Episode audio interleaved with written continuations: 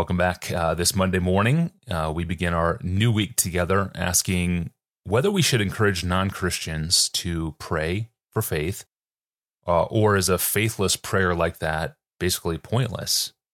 Here's the question. Dear Pastor John, my name is Jeff, and I am a PhD student in Los Angeles. My question is about faith. Many times I have been evangelizing my friends, and they say that they admire my faith, but they don't possess faith like mine. They have difficulty believing themselves. I always tell them that God generously supplies faith, and it's not something I mustered up myself. I might show them 1 Peter 1:3, that he, God, caused us to be born again, or 1 Corinthians 2, verses 11 to 14, we receive the Spirit that we might understand. What should I tell someone who realizes that God gives us faith, but who feels stuck waiting for God to give them that faith? The natural person does not accept the things of the Spirit of God until they've been given by the Spirit. Or should a faithless person not pray at all? Or do they simply wait until God may or may not give his Spirit? Pastor John, what counsel would you have for Jeff? Well, first, let me agree with Jeff. Saving faith is humanly impossible. The fallen, sinful, spiritually dead human soul does not have the moral ability to believe. They have the mental powers, they have the powers of volition, but the heart is so bent away from God, it cannot make itself prefer God. You can't make yourself love God. You can't make yourself treasure God. You can't make yourself rely upon God if you are dead and bent away from God. When the rich young man turned away from Jesus and refused to follow him, in love with his money, Jesus said, it's easier for a camel to go through the eye of a needle than for a rich person to enter the heaven. And his disciples threw up their hands and said, well, who then can be saved? And Jesus didn't respond by saying, you overinterpreted my words. He didn't say that. He said, with man, it is impossible, but with God, all things are possible. And Paul underscored this condition of the natural human heart with the words, the natural person does not accept the things of the Spirit of God, for they are folly to him, and he is not able. He cannot understand them because they are spiritually discerned. And again, in Romans 8:7, that was 1 Corinthians 2:14. In Romans 8:7, he said, the mind of the flesh, that is the natural mind, the unregenerate, unconverted, non-born-again mind, is hostile to God, for it does not submit to God's law. Indeed, it cannot.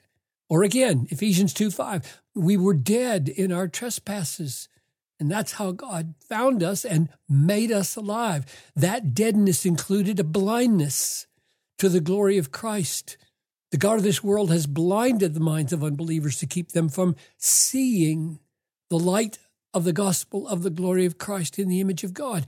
Christ does not look glorious or supremely valuable or desirable to the fallen human heart. A new birth is needed, a spiritual resurrection.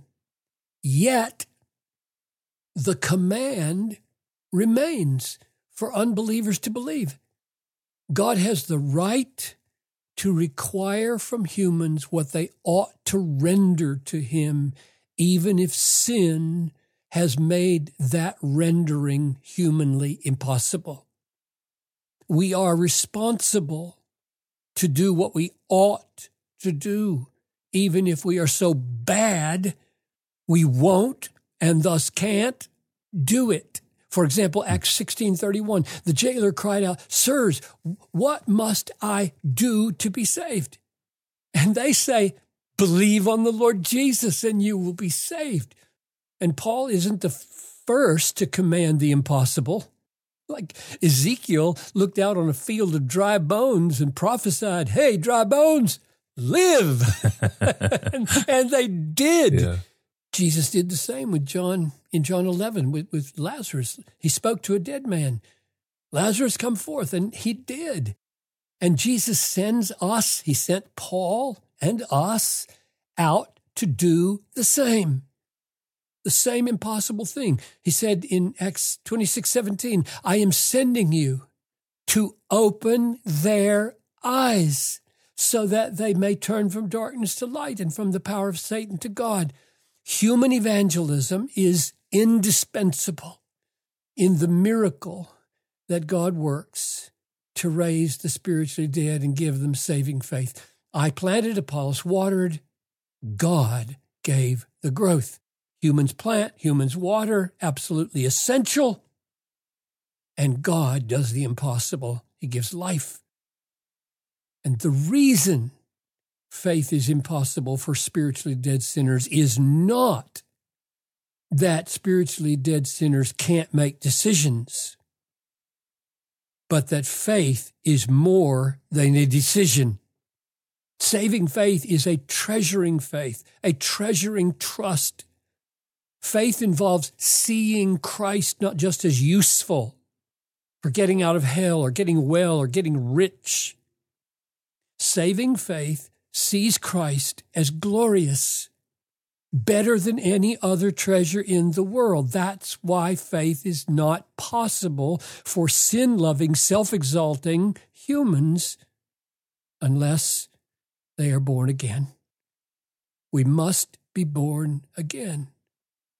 But Peter says, and now we're getting close to the issue that was raised, Peter says the miracle of the new birth comes by the word.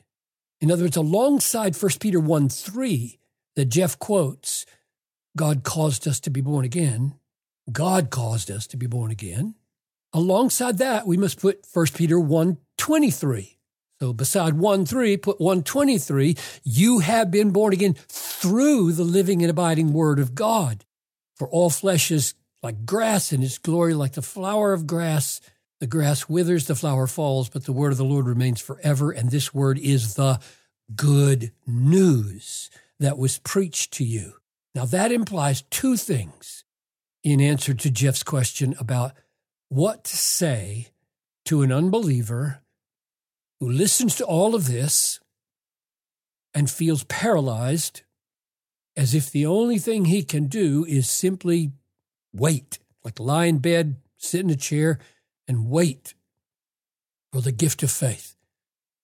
And the first thing it implies is that faith comes by hearing, and hearing by the word of God, or to use Peter's words, new birth comes by hearing, and hearing by the word of God. Therefore, the absolutely key thing to say to the unbeliever is keep reading the word of God. Keep listening on your app to the word of God. Keep pondering the word of God. Don't be passive.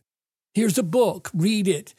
Be greedy for understanding the word, as greedy as you are for silver and gold. This is how faith is sustained for believers. This is how faith comes into being and is awakened. For unbelievers, faith comes by hearing, and hearing by the word of God. New birth comes by hearing, and hearing by the word of God. Keep exposing yourself to the word of God in whatever way you can. And believer, keep putting it forward. The other thing implied in 1 Peter 1 is that we should encourage the unbeliever to call out to God for eyes to see and ears to hear and a mind to understand. Remember the man who cried out, I believe, help my unbelief in Mark 9? I think he could have said, oh God, help my unbelief, period.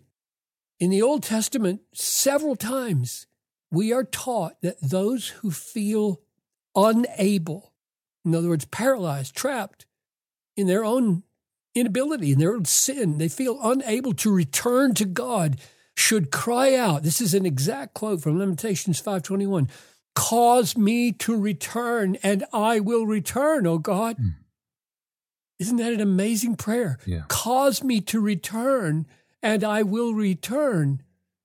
Enable me, and I will be able.